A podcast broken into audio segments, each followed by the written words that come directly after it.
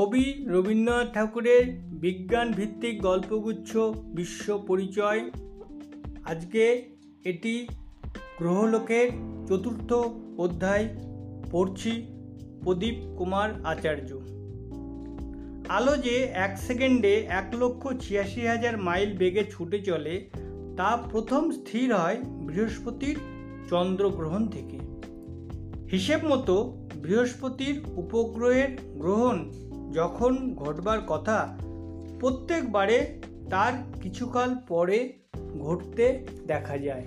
তার কারণ, ওর আলো আমাদের চোখে পড়তে কিছু দেরি করে। একটা নির্দিষ্ট পরিমাণ সময় নিয়ে আলো চলে। এ যদি না হতো, তাহলে গ্রহণ হওয়ার সঙ্গে সঙ্গেই গ্রহণের ঘটনাটা দেখা যেত। পৃথিবী থেকে এই উপগ্রহের দূরত্ব মেপে ও গ্রহণের মেয়াদ কতটা পেরিয়েছে সেটা লক্ষ্য করে আলোর বেগ প্রথম হিসাব করা হয়। বৃহস্পতির নিজস্ব আলো নেই, তার প্রমাণ পাওয়া যায় বৃহস্পতির নয় নয়টি উপগ্রহের গ্রহণের সময়। গ্রহণটা হয় কি করে ভেবে দেখো।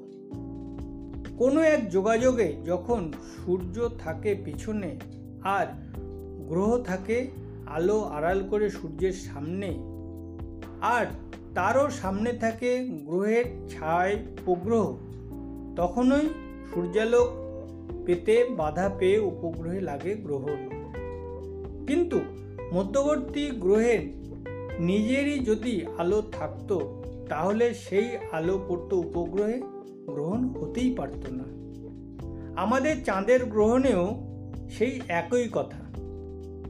চাঁদের কাছ থেকে সূর্যকে যখন সে আড়াল করে, তখন জ্যোতির্হীন পৃথিবী চাঁদকে ছাওয়াই দিতে পারে, নিজের থেকে আলো দিতে পারে না। বৃহস্পতি গ্রহের পরের পংক্তিতে আসে শনি গ্রহ। এ গ্রহ আছে সূর্য থেকে অষ্টআশি কোটি ষাট লক্ষ মাইল দূরে। আর সাড়ে উনত্রিশ বছরে এক পাক তার সূর্য প্রদক্ষিণ। শনির বেগ বৃহস্পতির চেয়েও কম, এক সেকেন্ডে ছ মাইল মাত্র। বৃহস্পতি ছাড়া সৌরজগতের অন্য গ্রহের চেয়ে এর আকার অনেক বড়। এর ব্যাস পৃথিবীর প্রায় নয় গুণ। পৃথিবীর ব্যাসের চেয়ে নয় গুণ বড় হয়েও এক পাক ঘুর খেতে ওর লাগে পৃথিবীর অর্ধেকের চেয়েও কম সময়। এত জোরে ঘুরছে বলে সেই বেগের ঠেলায় ওর আকার হয়েছে কিছুটা চ্যাপটা ধরনের। এত বড় এর আয়তন, অথচ ওজন পৃথিবীর পঁচানব্বই গুণ মাত্র বেশি। এত হালকা বলে এই প্রকাণ্ড আয়তন সত্ত্বেও টানবার শক্তি পৃথিবীর চেয়ে বেশি নয়। একটি মেঘের আবরণ একে ঘিরে থাকে, যার আকার বদল মাঝে মাঝে দেখা যায়। শনির উপগ্রহ আছে নয়টি। সবচেয়ে বড় যেটি আয়তনে, সে বুধ গ্রহের চেয়েও বড়। প্রায় আট লক্ষ মাইল দূরে থাকে। ষোলো দিনে তার পদক্ষিণ শেষ হয়। শনি গ্রহের বেষ্টনীর বর্ণচ্ছটা পরীক্ষায় দেখা গেছে যে, এই বেষ্টনীর যেসব অংশ গ্রহের কাছাকাছি আছে, তাদের চলন বেগ বাইরের দূরবর্তী অংশের চেয়ে অনেক বেশি। বেষ্টনী যদি অখণ্ড চাকার মতো হতো, তাহলে ঘূর্ণি চাকার নিয়মে বেগটা বাইরের দিকে বেশি হতো। কিন্তু শনির বেষ্টনী যদি খণ্ড খণ্ড জিনিস নিয়ে হয়, তাহলে তাদের যে দল গ্রহের কাছে টানের জোরে তারাই ঘুরবে বেশি বেগে। এইসব লক্ষ লক্ষ টুকরো উপগ্রহ ছাড়াও নটি বড় উপগ্রহ ভিন্ন পথে শনি গ্রহকে প্রদক্ষিণ করছে। কি করে যে এই গ্রহের চারদিকে দলে দলে ছোট ছোট টুকরো সৃষ্টি হলো, সে সম্বন্ধে বিজ্ঞানীদের যে মত, তারই কিছু এখানে বলা যাক। গ্রহের প্রবল টানে কোনো উপগ্রহই আপন গোল আকার রাখতে পারে না। শেষ পর্যন্ত অনেকটা তার ডিমের মতো চেহারা হয়। অবশেষে এমন এক সময় আসে যখন টান আর সহ্য করতে না পেরে উপগ্রহ ভেঙে দু টুকরো হয়ে যায়। এই ছোট টুকরো দুটিও আবার ভাঙতে থাকে। এমনি করে ভাঙতে ভাঙতে একটি মাত্র উপগ্রহ থেকে লক্ষ লক্ষ টুকরো বেরোনো অসম্ভব হয় না। চাঁদেরও একদিন এই দশা হবার কথা। বিজ্ঞানীরা বলেন যে, প্রত্যেক গ্রহকে ঘিরে আছে একটি করে অদৃশ্য মণ্ডলীর বেড়া। তাকে বলে বিপদের গণ্ডি। তার মধ্যে এসে পড়লেই উপগ্রহের দেহ ফেপে ওঠে ডিমের মতো লম্বাটে আকার ধরে, তারপরে থাকে ভাঙতে। শেষকালে টুকরোগুলো জোট বেঁধে ঘুরতে থাকে গ্রহের চারদিকে।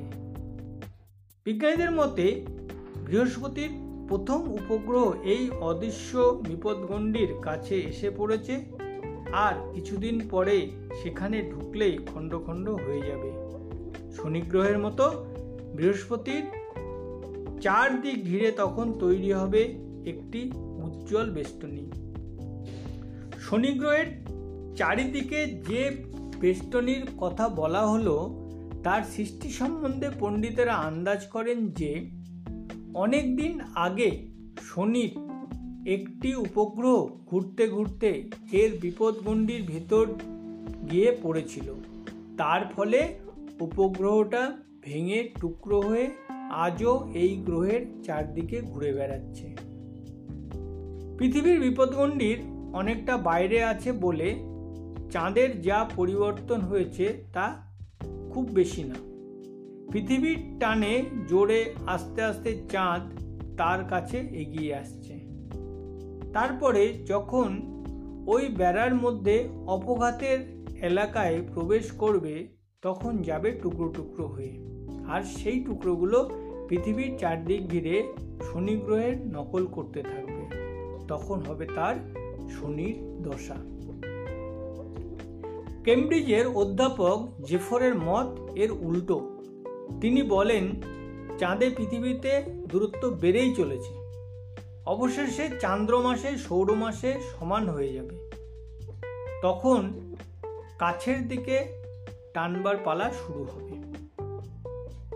বৃহস্পতির চেয়ে শনি সূর্য থেকে আরও বেশি দূরে। কাজেই ঠান্ডাও আরও বেশি। এর বাইরের দিকের বায়ুমণ্ডল অনেকটা বৃহস্পতির মতো, কেবল অ্যামোনিয়া কত বেশি জানা যায় না। আলেয়া গ্যাসের পরিমাণ শনিতে বৃহস্পতির চেয়ে বেশি। শনি যদিও পৃথিবীর চেয়ে আয়তনে অনেক বড়, তবু তার ওজন সে পরিমাণে বেশি নয়।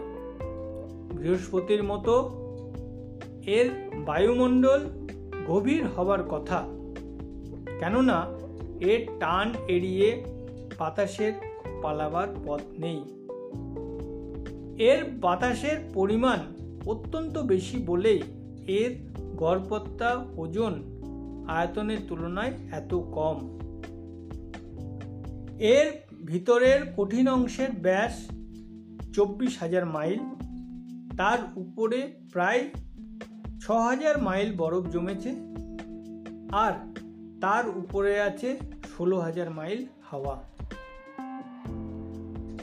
শনি গ্রহের পরের মণ্ডলীতে আছে ইউনেস নামক আর নতুন খবর পাওয়া গ্রহ। এই গ্রহ সম্বন্ধে বিশেষ বিবরণ কিছু জানা সম্ভব হয়নি। এর আয়তন পৃথিবীর চৌষট্টি গুণ বেশি। সূর্য থেকে একশো আটাত্তর কোটি আঠাশ লক্ষ মাইল দূরে থেকে সেকেন্ডে চার মাইল বেগে চুরাশি বছরে একবার তাকে প্রদক্ষিণ করে। এত বড় এর আয়তন কিন্তু খুব দূরে আছে বলে দূরবীন ছাড়া একে দেখা যায় না। যে জিনিসে এ গ্রহ তৈরি তা জলের চেয়ে একটু ঘন, তাই পৃথিবী থেকে বহুগুণ বড় হলেও এর ওজন পৃথিবীর পনেরো গুণ মাত্র।